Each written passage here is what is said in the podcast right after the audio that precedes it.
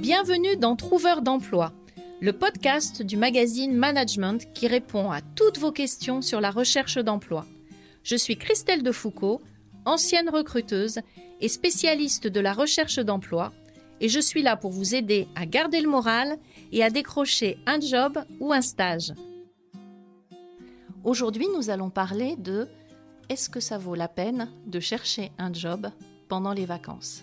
Alors c'est une question légitime puisqu'on peut se dire que les recruteurs aussi sont en vacances, néanmoins certains sont disponibles, donc ça vaut la peine en effet de chercher un job.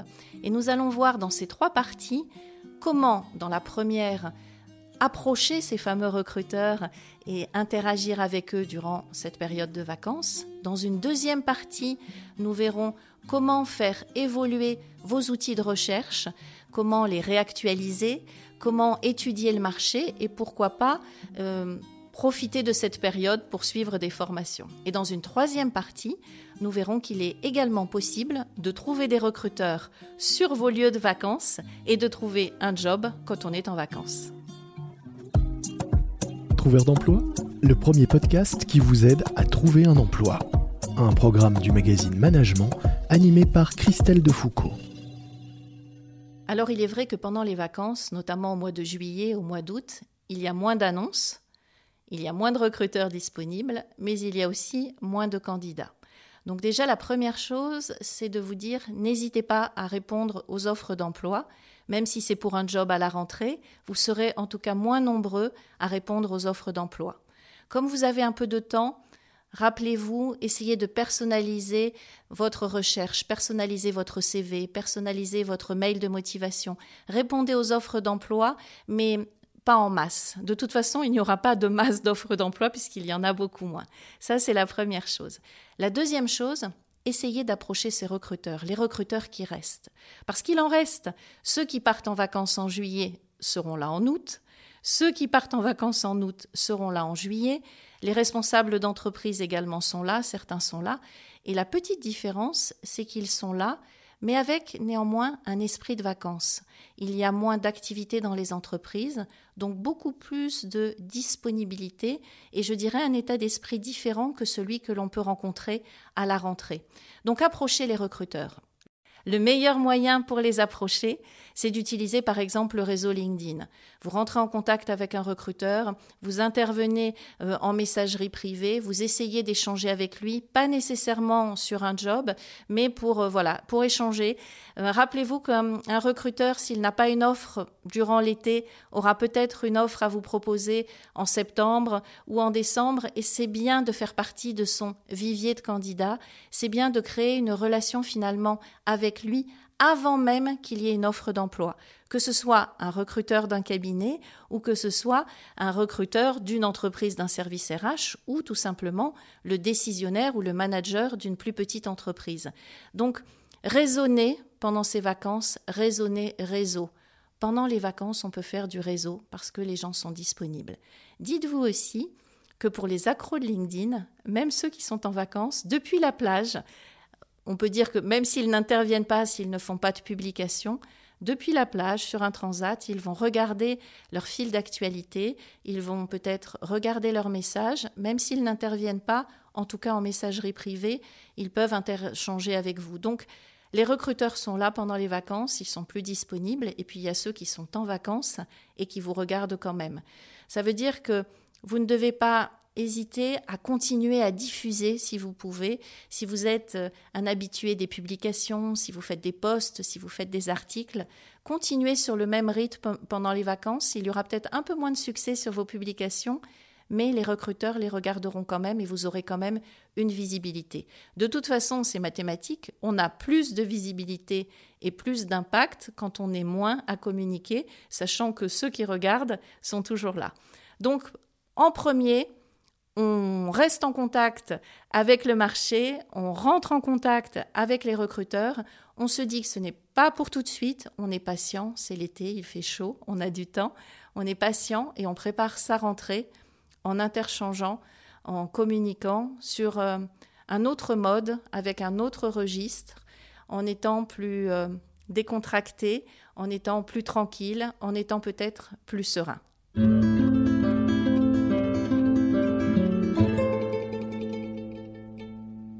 Deuxièmement, vous avez du temps pendant ces vacances, surtout si vous ne partez pas vous-même en vacances. Là, c'est vraiment l'occasion de refaire euh, un petit ménage, un petit ménage d'été, ce qu'on appelle un ménage de printemps par rapport à vos outils. Refaites votre CV, que ce soit au niveau de la forme, que ce soit au niveau du fond. Étudiez les offres d'emploi pour voir quels sont les mots-clés, quelles sont les compétences attendues et euh, peut-être euh, faites une refonte de vos CV en fonction de ces éléments-là. Travaillez aussi sur vos mails de motivation. Essayez de faire un point notamment sur les mois écoulés, quelles sont les candidatures qui ont eu le plus d'impact, celles qui ont fonctionné, celles qui n'ont pas marché. Faites une veille de marché aussi pour savoir euh, ce qui est tendance ou quelles seront les tendances de la rentrée en termes de recrutement. Est-ce qu'il faut faire un CV vidéo? Est-ce qu'il faut faire un CV en réalité augmentée? C'est peut-être l'occasion aussi de vous former à ces outils. Pensez également à la carte de visite, on en a parlé lors d'un précédent podcast. C'est l'occasion pendant l'été de créer votre carte de visite de chercheur d'emploi parce que vous avez le temps et qu'elle vous sera peut-être utile euh, à d'autres occasions. Euh, donc on a dit qu'on refait le CV, on refait le mail de motivation, on pense à créer sa carte de visite, on travaille sur son pitch, on étudie aussi le marché, on étudie euh, les différentes tendances du marché et euh, on peut aussi se former, c'est l'occasion puisque l'on a du temps. Vous avez des formations qui sont gratuites sur différents sujets, sur euh, les soft skills, sur les compétences techniques qui pourraient euh, vous manquer. Donc préparez-vous, préparez le professionnel que vous êtes, préparez l'expert métier que vous êtes à être, je dirais, hyper opérationnel à la rentrée. C'est vraiment l'occasion. Vous avez un mois, vous avez deux mois pour ne faire que ça, surtout si vous ne partez pas en vacances, si bien que vous serez très impactant dès le 1er septembre quand il faudra euh, cravacher par rapport euh, aux offres d'emploi qui seront beaucoup plus nombreuses et par rapport aux sollicitations.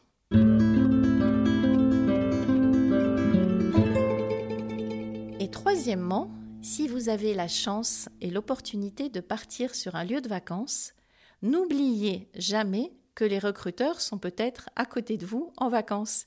Ils peuvent être dans une piscine, ils peuvent être sur un parcours de golf, ils peuvent être dans un parc. Si vous allez dans un club de vacances, vous pouvez manger à la table de personnes qui sont susceptibles de vous recruter ou qui connaissent quelqu'un qui connaît quelqu'un qui connaît quelqu'un qui pourrait aussi vous proposer une offre d'emploi. Donc même en vacances, dites-vous toujours que la personne qui va s'asseoir à côté de vous, qui va échanger avec vous, est un potentiel recruteur et surtout quelqu'un qui va enrichir votre réseau. Alors à ce sujet, je voudrais vous raconter une petite anecdote qui est arrivée à un jeune euh, diplômé d'une école d'ingénieur. Il était spécialisé en euh, mécanique design avec une spécialité sur euh, les matériaux composites et notamment tout ce qui concerne la manipulation des fibres de carbone.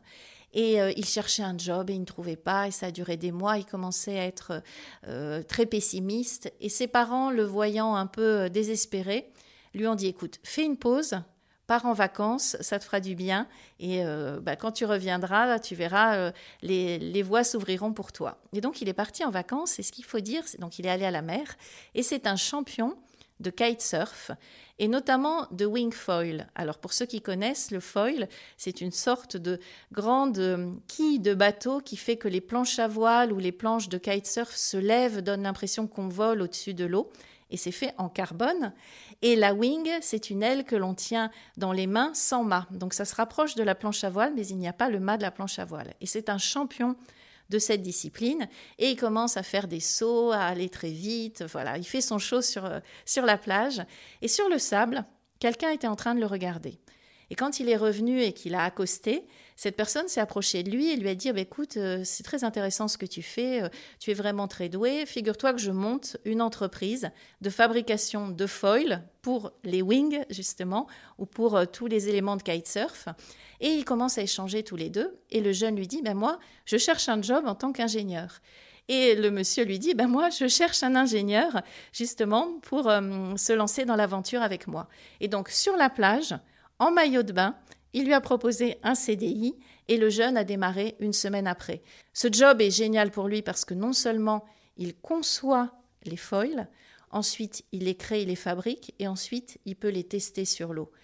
Inutile de vous dire qu'il n'aurait jamais pu avoir ce genre d'opportunité en postulant de façon classique, en répondant à des annonces de façon classique. Mais là, ça a marché parce qu'il a été dans un cadre qui correspondait à son activité. C'est un exemple que je vous donne, mais j'ai des dizaines et des centaines d'exemples de personnes qui ont trouvé des jobs en extérieur ou même en intérieur, mais dans des situations qui n'étaient pas des situations professionnelles, parce que dites-vous que les professionnels aussi sont à des moments dans des situations non professionnelles. Alors, avant que nous nous quittions, je voudrais vous rappeler que si vous partez en vacances, prenez vos fameuses petites cartes de visite de chercheurs d'emploi. Parce qu'autant sur une plage, on n'aura pas un CV dans sa poche, autant avoir une petite carte de visite que l'on peut donner dans un club, sur un parcours de golf, en jouant au tennis, c'est beaucoup plus facile. Voilà, mais nous allons arrêter là pour aujourd'hui. Je vous souhaite de bonnes vacances si vous partez en vacances. Si vous restez pendant les vacances, je vous souhaite une bonne recherche d'emploi et je vous dis à très bientôt pour un prochain épisode de Trouveur d'emploi. Retrouvez-nous sur LinkedIn, sur la page de management ou sur la mienne. N'hésitez pas à me poser toutes vos questions, même les pires, et j'essaierai d'y répondre dans un prochain épisode.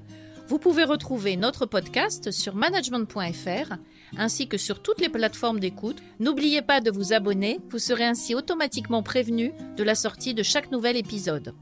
Vous venez d'écouter Trouveur d'emploi, un podcast du magazine Management présenté par Christelle Defoucault et réalisé par Lucas Vibo.